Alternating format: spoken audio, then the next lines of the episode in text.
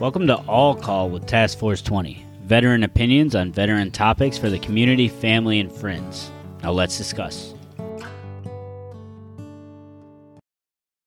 Yeah, I feel like a lot of veterans that are trying to process that after the fact now, a lot of that is what is what leads up to a mm-hmm. lot of the feelings and emotions that are causing causing problems is not necessarily processing through them at the time, but burying them and then pro- having to you know being forced to process them later on. Yeah. We'll see how I brought that all back to task. Yeah, see that? I like that. See that? Excellent. Yeah, we come full circle. Yes. I, I was gonna say that's one of like the most deepest things you've ever said. So I, I think our listeners should probably write that down Yeah, most deepest. you know it. Tootsies. right. Mm, get you right in the tootsie You know, roll. It's yeah, processing after the fact is dangerous. It's it's much more It's- difficult. I mean, it, it really is. I had a conversation recently with somebody, and she didn't serve, but she had comments.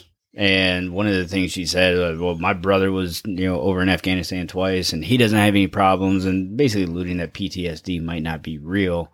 And he looked at me, and I- at that point, I couldn't just let it go. And I was like, you have to understand, you know, not everybody, we we're not all the same right? And some of us have problems detaching from what we had to do over there.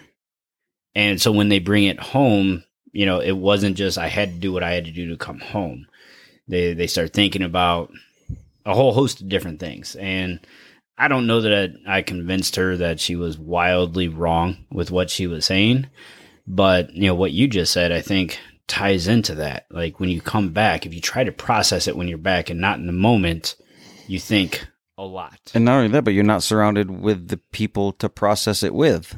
you know what I mean? You're trying to process it alone or with the feelings that you're surrounded by people that wouldn't understand anyways.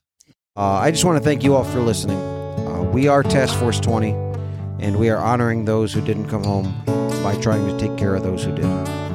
If you are or know a struggling veteran, please take down the Veteran Crisis Hotline number 1 800 273 8255.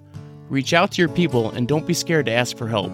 If someone crosses your mind, text, call, or email them and let them know. You just might save a life. We train together, we compete together, and we survive together. Until next time.